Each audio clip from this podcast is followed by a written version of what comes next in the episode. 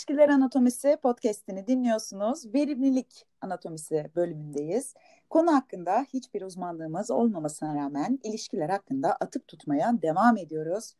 Bugün ne konuşuyoruz Nage? Bugünkü konumuz aslında kendimizle ilişkimizi esas alan bir konu diye düşünüyorum. Ama bir yandan ilişki tarafını da konuşacağız tabii başkalarıyla ilişkilerimizde verimliliğimiz nasıl etkileniyor diye de konuşacağız. Yani burada aslında kendimizle sağlam bir ilişki kurmak için hayatta verimlilik kavramını ele alırız diye düşünüyorum. Ve bunun yanı sıra aslında işte hayatımızdaki insanlar hayatımızı, verimliliğimizi nasıl etkiliyor? Hayatımızı kimisi mahvediyor, kimisi çok daha belki bizi verimli bir insan haline getiriyor. Geçenlerde gördüm ve beni çok etkileyen şu sözle giriş yapmak istiyorum. Dünyanın son gününde olduğun kişi olabileceğin kişiyle tanışacak. Yani aslında kendinin en iyi versiyonu olma kavramı var ya. Hmm. Best version of yourself. Onunla ilgili bir kavram. Bu düşünce beni hem tedirgin etti hem de içime umutlar serpen ve aslında gidebileceğim çok yol var. Kendimi gerçekleştirmek için yapabileceğim büyük bir potansiyel var önümde diye beni heyecanlandıran da bir cümle oldu. Sen ne düşünüyorsun bununla ilgili? Yani kendimin en iyi versiyonuyla daha karşılaşmadım. Aynen dünyanın son günü gelmiş tamam mı? Ve dünyanın son gününde sen o güne kadar nasıl biri olduysan öyle olmuşsun ama karşına olabileceğin aslında kişi çıkıyor. Yani sen bu olabilirdin. Karşında bir tane daha Ece var. Ece version 2. Ee, ama sen Ece ama version... bunun yerine gittin o bok gibi Ece oldun mutlu musun diyor. Aynen öyle mesela. Ay çok kötüymüş. Ben istemem karşılaşmak. Ya da bilmiyorum ki ya benim aynım gelirse sen zaten mükemmelsin tatlı kız dese. Bir de tabii ki bu ihtimaller sonsuz yani olabileceğin kişi sonsuz versiyonda kişi olabilir ama yeteneklerin, hayallerin doğrultusunda olabileceğin en iyi kişi var karşında. Böyle yazık ya geçen yıllarıma dersin değil mi bakınca bir? Ya bilmiyorum aslında yani hangi yönü seçersen seç ya da ne yaparsan yap bir sonraki kararını etkilediği ve bir sonraki kararında seni daha iyi yaptığı için yani öyle düşünüyorum. Yaptığımız hatalardan da seçimlerden de bir şekilde ders alıp olduğumuz kişi oluyoruz ya. Hı hı. E, o yüzden bence herkes kendiyle karşılaşır. Tırt buldum ben sözü. ben şey buldum ya yani daha yapabileceğim çok şey var ve bunu tam anlamıyla yapıyor muyum diye böyle bir kendimi sorgulama hissi uyandırdı bende mesela.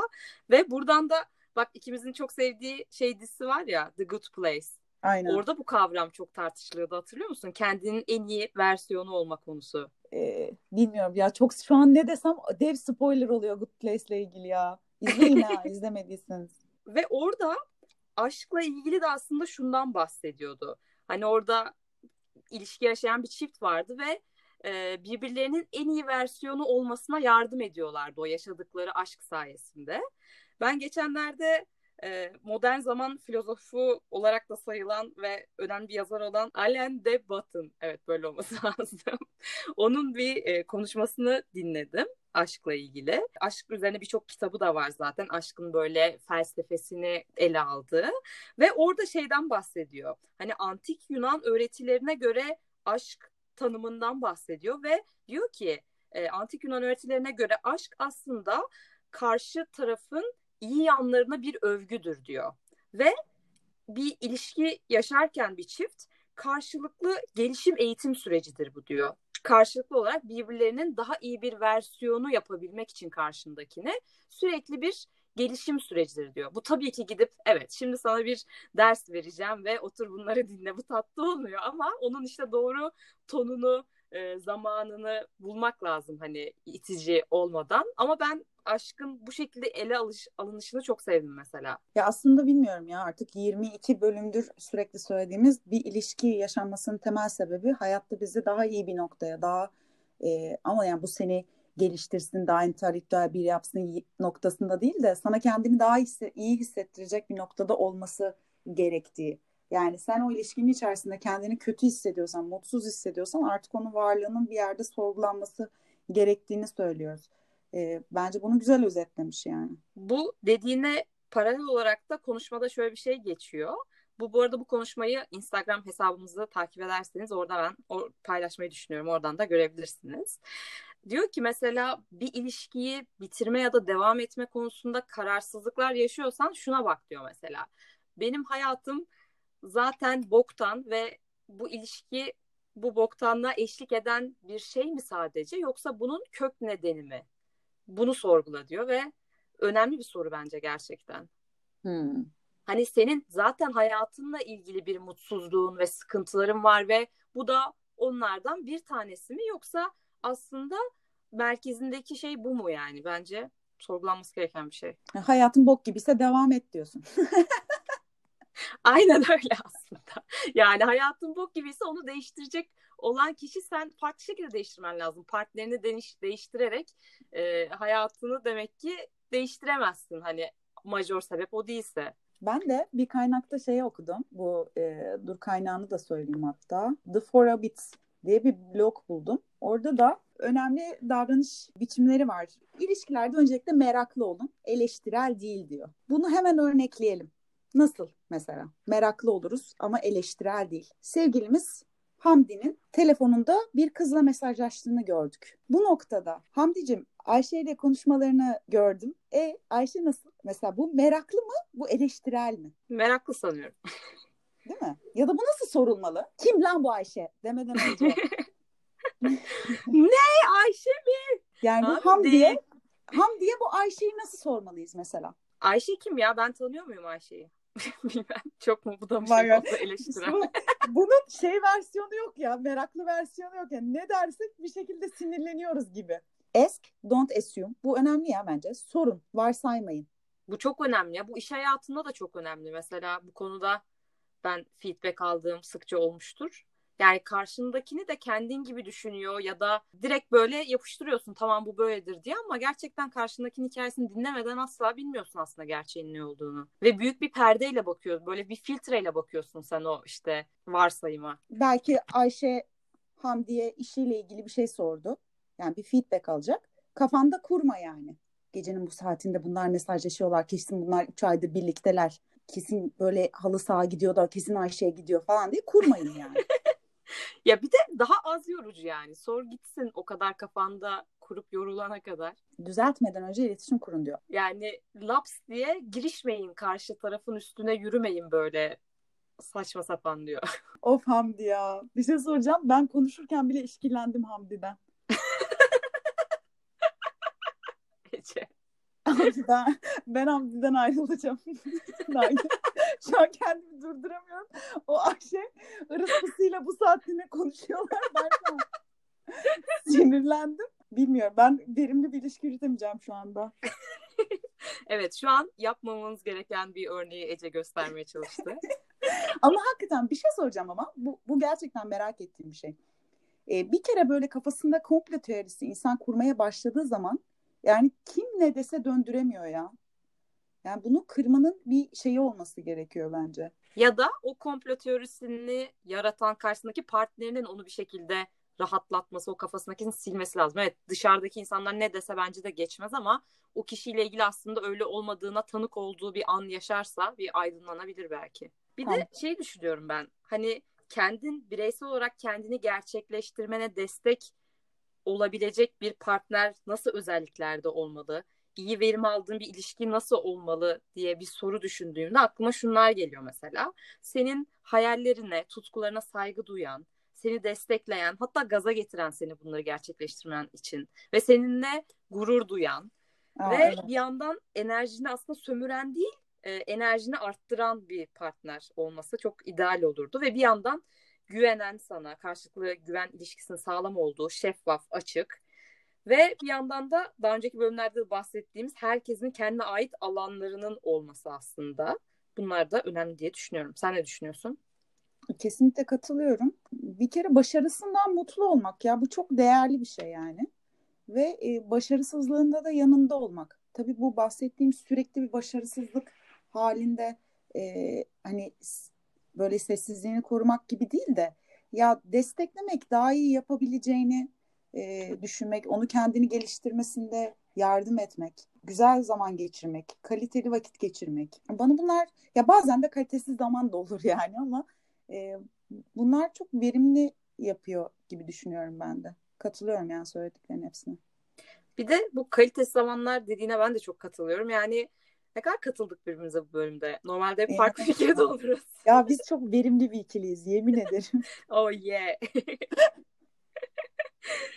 Yani o yüksek kalitedeki ilişki beklentisi de gerçeklikten uzak bir şey yani. 24 saat öyle kalamazsın. Hayatta bir sürü acı tatlı an var. Ne deniyor bütün Amerikan filmlerinde evli o sözleşme şeyine evet derken işte sağlıkta, hastalıkta bir sürü bir şey var onun. Yani hiçbir zaman toz pembe olmayacak öyle. Belki ilk aylar, cicim ayları öyle ama sonrasında o beklentileri gerçekçi tutmak ve ona göre üzülme limitlerini belirlemek önemli. Yani en ufak bir şeyde yıkılırsan olmaz o ilişki yani. Onun bir sürü aslında sancıları olacağını bilerek buna girişmek ve ona göre hani neye üzülüp neye üzülmeyeceğini bilmek bence olgun bir insan davranışıdır yani. İki şey söyleyeceğim. İlki şey bence bir kaliteli zaman geçirmeyi bir tanımlamak lazım. Yani bence kaliteli zaman geçirmeyi tanımıyla ilgili bir yanlış var. İşte şaraplarımız, peynirlerimiz, işte biz sanat filmi izliyoruz, şu an kaliteli zaman geçiriyoruz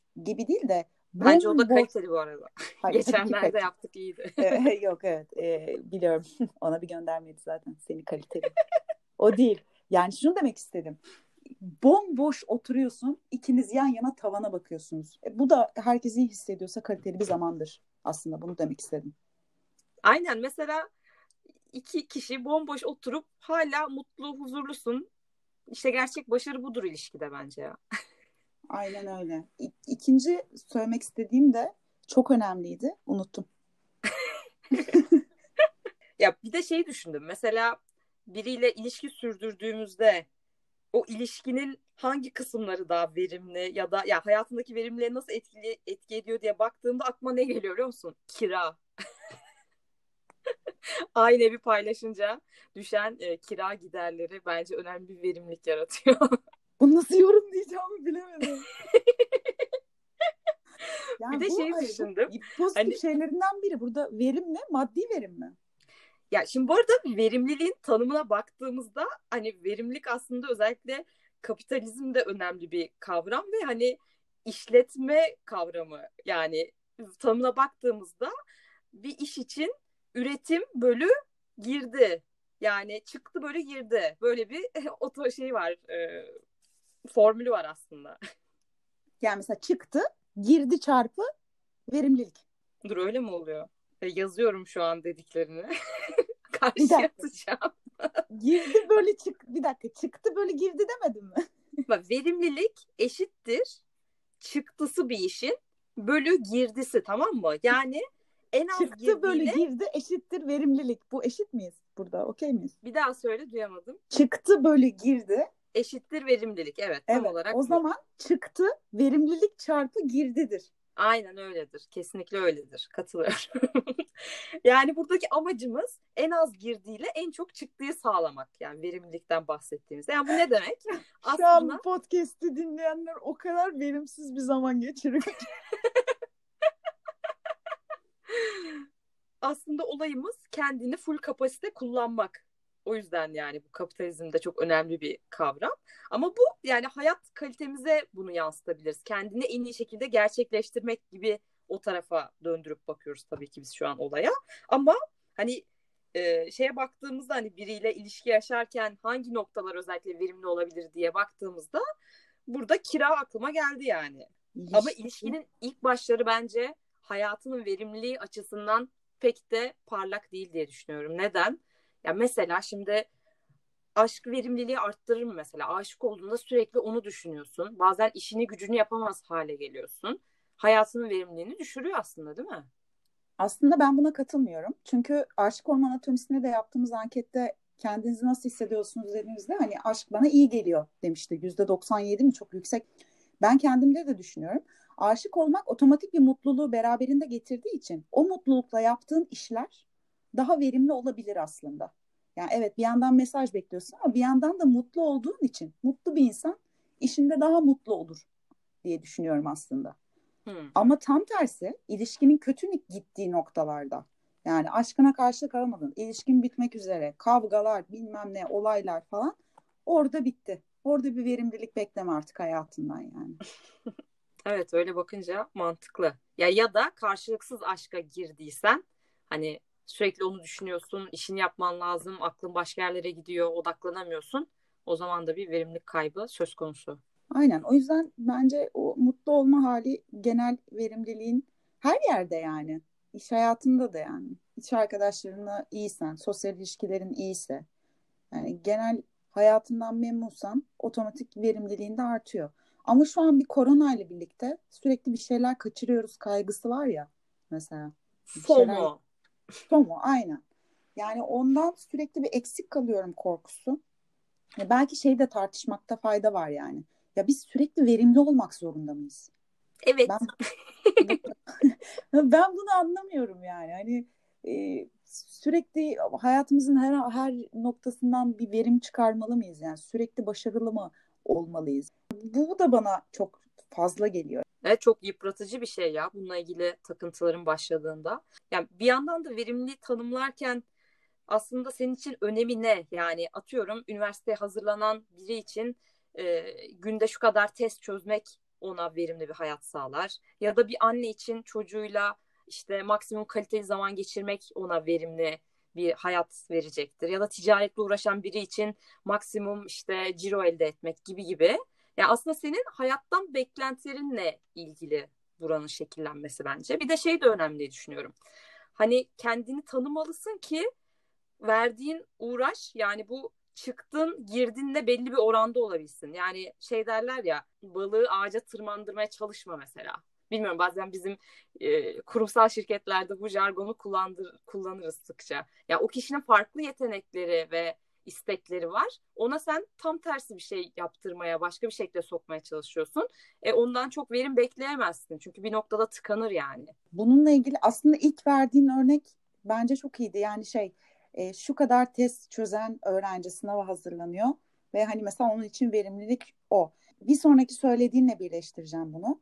Yani bomboş çözdüğün yüz testin sana hiçbir şey ifade etmeyen yani ne yaptığını anlamadan random çözdüğün ya da bütün o mutsuzlukla yaptığın o yüz testin anlayarak e, ve keyif alarak ya da hedeflerin doğrultusunda çözdüğün bir test kadar değeri yok bence. Ben kendimden örnek vereyim. Ben üniversite zamanı benim en sevdiğim ders matematikti. Ve en iyi dersim olmasına rağmen sadece keyif alıyorum diye oturup 100 tane matematik testi çözüyordum. Abe salak. Oturup biraz Türkçe falan çözmek.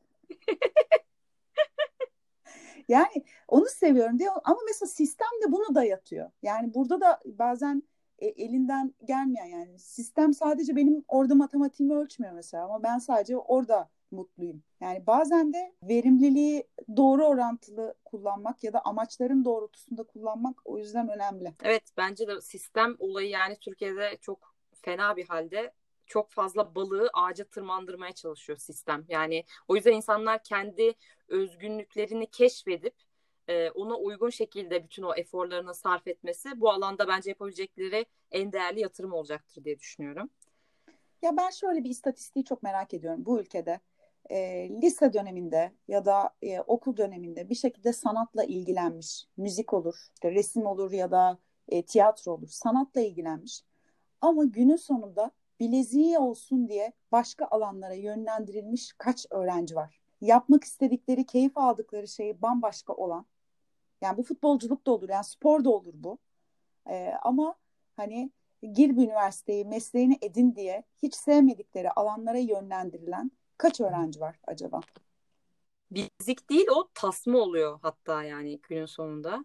Kesinlikle. Ama işte gel bunu anlat ailelere. Ama ailelerin kaygısını da anlıyorum işin kötüsü büyüdükçe. Ha anlıyorum dediğim bunu uygular mıyım? Hayır. Ama e, hani çalışsın, para kazansın, zor durumda kalmasın. Yani burada yine, yine ortaya şey geliyor. İşte ülkenin sanata verdiği değer gibi şeyler devreye giriyor ama yine de coğrafya kaderdire doğru gidiyoruz. evet ya gerçekten. Na na na. Peki verimli bir hayat yaşadığını düşünüyor musun? Sence mesela verimliliği neler düşürüyor en fazla? Çok düşünme düşürüyor bencelikle. bencelikle ne ya? Çok iyi bir Öncelikle ile benceyi birleştirdim çok an. iyi bir söz oldu bence bencelikle. Bunu kullanıyorum. Bencelikle bir şeye takıyorum ve üstünde çok fazla düşünüyorum. Çok fazla düşünmek harekete geçme hızımı yavaşlatıyor konuyla ilgili. Bu gelecek kaygısı. Şu çok fazla düşünmeyle ilgili şey söylemek istiyorum. Şey hatırlıyor musun Ece? Biz podcast yapmaya karar verdiğimiz akşam ilk podcast kaydımızı yaptık. ve yayınladık. Bazı şeyleri çok düşünmeyin. Yani gerçekten üstüne çok düşünmeyin. Ya o gün Ee, yayınlamasaydık onu yapmasaydık bence kesin böyle şöyle mi yapsak böyle mi yapsak ve bir sürü yaptığımız şey de aslında yol üstünde gelişti. Ne bileyim bu Instagram'dan anket yapıp e, gelen sorulara göre gerçek kesit bölümünü çekiyor olmamız gibi gibi şeyler aslında bizim podcast'in yol üzerinde geliştirdiğimiz özellikleriydi. Çok da güzel oldu. İkinci şeyi söylemek istiyorum. Gelecek kaygısı. Önünü görememe. Benim en çok verimliliğimi düşürenlerden. Şimdi ne olacak? Bir sonraki stepte ne olacak? Ki ben e, akademideyim, doktora yapıyorum hala. Bizde sürekli şu vardır. Yüksek lisans doktora yapan öğrenciler de bilecektir. Bir sonraki step'i biz sürekli göremiyoruz. Yani ne olacak? Bu burs bitince ne olacak? Yeterliği geçince ne olacak? Tezim ne olacak? Ya birçok meslekte bu vardır ama e, bu önüne görememe hali benim inanılmaz verimliliğimi düşürüyor. Hem işimde hem sosyal hayatımda her şeyde. Ben verimliliği neler düşürür diye baktığımda aklıma sosyal medya geldi. Aa doğru. Güzel. Ya mesela benim Instagram'ın bildirimleri bir süredir kapalı. Ama hem iş hem de podcast için hani sıkça Instagram kullanıyorum evet. Ama o bildirimleri kapadım yani. Müthiş bir ferahlık veriyor. Herkese tavsiye ederim. Ben şey söylemek istiyordum ya bu arada verimlilikle ilgili. Hatta bu öğrencilikten bahsetmişken. E, zaman verimli kullanmakla ilgili eğer şeyde zorlanıyorsanız mesela ders çalışmakta, adapte olmakta, konsantrasyon gibi sıkıntılar yaşıyorsanız ben bir süredir Pomodoro tekniği kullanıyorum çalışırken ki uzun süre ekran başında ek- ekranları başında bizim bilgisayar başında çalıştığım için bana bayağı verimli oldu bu arada. Sen biliyor musun Hı, bunu? biliyorum. 20 dakikalık zaman dilimlerine bölüyordun değil mi? 25 dakika çalışma, 5 dakika boş zaman. Ha, veriyorsun. yanlış biliyormuşum ben. Aynen. O yarım saat işte bir pomodoro oluyor. Pomodoro da İtalyanca domates demekmiş. Ama Türkçe'ye aynı işte domates tekniği karizmasıyla geçmediği için. Gerçi biz öyle diyelim. Domates tekniği arkadaşlar. Yapın. 25 dakika çalışın. 5 dakika mola. 4 pomodoro. Oh 2 saat. Bebek gibi çalıştınız. Bir deneyin. Tutarsa sizindir. Tutmazsa ne kaybettiniz? 2 saat çalıştınız yani şimdi. şimdi beni de konuşturmayın burada. Bir de bak bir gün içinde yaklaşık 35 bin tane karar veriyormuşuz biliyor musun? Ama yani en Aa. ufak karar. Mesela şu an telefonun ekranına bakmayı seçtim. Elimde bir kalem duruyor mesela. Kalemi şu kadar oynatıp şu an masaya koymayı seçtim gibi gibi.